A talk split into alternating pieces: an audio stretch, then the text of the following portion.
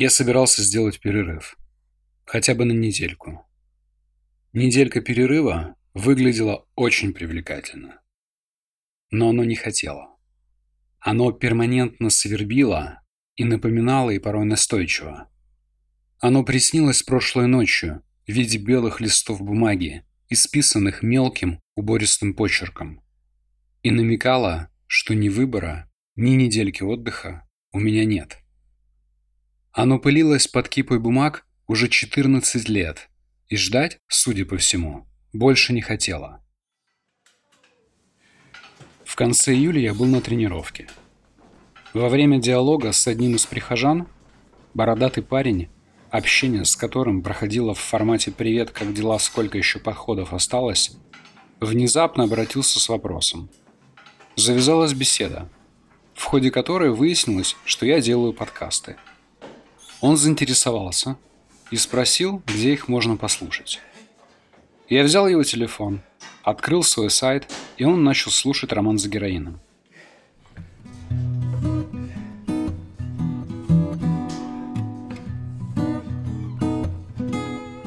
Ощущение, скажу я вам, довольно необычное. Кто-то, а сейчас я говорю о совершенно незнакомом человеке, слушает мои подкасты в моем же присутствии. я понимаю, что для Филиппа Киркорова это обычная ситуация. Но я же не Филипп Киркоров. У меня звезда во лбу не горит, корона потолок не задевает. И я, откровенно говоря, немного стеснялся. А он не просто слушал, он периодически вынимал наушники и что-то спрашивал. Или даже комментировал. А я подумывал о том, что надо бы тренировку сократить и быстренько уйти домой. Но все только начиналось. Дома меня уже ждало сообщение в мессенджере, в котором бородатый парень предлагал ознакомиться с его творением, пролежавшим в столе на минуточку 14 лет. Я пообещал ознакомиться. Все непременно. Но у меня не было времени. Вообще. Я перезаписывал и сводил ямайский синдром. Районная больница остывала и требовательно топала. Но каждый день оно, лежавшее в папке загрузки, молчаливо напоминало о своем присутствии.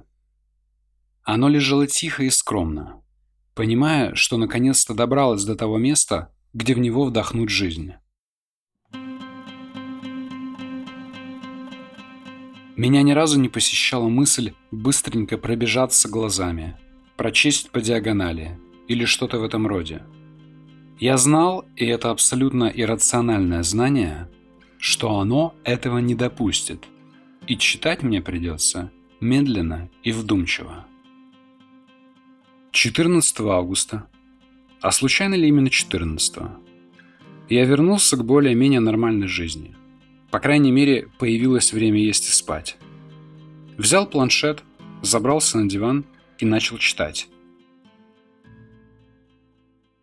С дивана я поднялся только после того, как закончил читать. Подобное со мной случалось всего лишь дважды.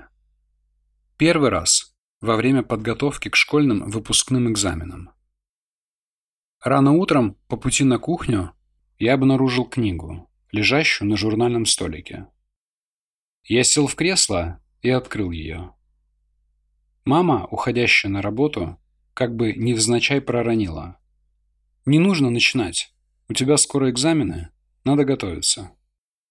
«Да я только на минутку. Пару страничек прочту, и все». «Угу, на минутку». Когда мама вернулась с работы, я все еще читал. Позабыв и про экзамены, и про обед. Вам же интересно узнать, что это за книга, верно? Нет орхидей для мисс Блендиш. Детектив Джеймса Хедли Чейза. И не надо на меня сейчас косо смотреть. Мне было 15 лет. Чуть больше, чем оно пролежало в столе. В следующий раз мне было немного больше, чем 15. Вместо блондинки на обложке красовался Энтони Хопкинс, а имя Чейз сменилось на Томас Харрис. Это был Ганнибал. Начал я около шести вечера, а закончил уже когда светало. Фильм, кстати, откровенная УГ. Джоди Фостер прочитав сценарий, сразу отказалась. Ну а сэр Энтони... А сэр Энтони неоднократно говорил, что совершенно бескорыстно любит деньги. Я опять чувствую косые взгляды. Да что ж такое? Ладно, ладно. Идиота я дочитывал поздно ночью, заперевшись от бабушки в туалете. Она стучала в дверь и шептала. «Тинюша, иди спать, завтра в институт». А я отвечал, как мальчик-дебил из известного и бородатого анекдота. «Бабушка, можно еще пять минут?» Достоевского, наверное, очень сложно прочитать за один присест. Я не говорю, что это невозможно. Но ведь возможно и другое. За один присест под идиота можно и самому стать, как князь Мышкин. Но это не точно. Я закончил читать то, что пролежало в столе 14 лет. И еле сдерживая эмоции, начал ковровую бомбардировку методом голосовых сообщений. Есть люди, которые ненавидят голосовые сообщения. Да-да, так что будьте осторожными с таким видом посланий. Один мой друг, который очень не любит голосовые сообщения, даже сделал себе бота в Телеграме, который транскрибирует все поступающие к нему голосовые сообщения в текстовый формат. Но я был уверен, что Игорь... Опа, у бородатого парня появилось имя. Но это же мой подкаст, и здесь я решаю, когда заканчивается момент обезличивания, и вдруг, как белый кролик из шляпы, появляется имя. Я был уверен, что Игорь голосовые сообщения воспримет абсолютно нормально. И я не ошибся. Я, захлебываясь, рассказывал, как все классно и вообще. Но оно же не закончено. А оно не закончено. И есть причины.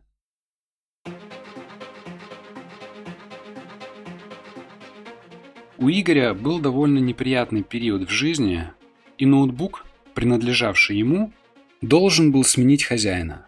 И не по своей воле. И за неделю до продажи ноутбука началось. Я надеюсь, вы знаете, что такое ченнелинг. Если не знаете, объясню. Ченнелинг или передача по каналу – это способ подключения к всемирному разуму, необъятному хранилищу информации, существующему с момента зарождения Вселенной. Ченнелинг – это не просто контакт с любым нечеловеческим разумом, это организация устойчивого канала связи именно с теми сущностями, которых практикующий ченнелинг считают старшими братьями человечества.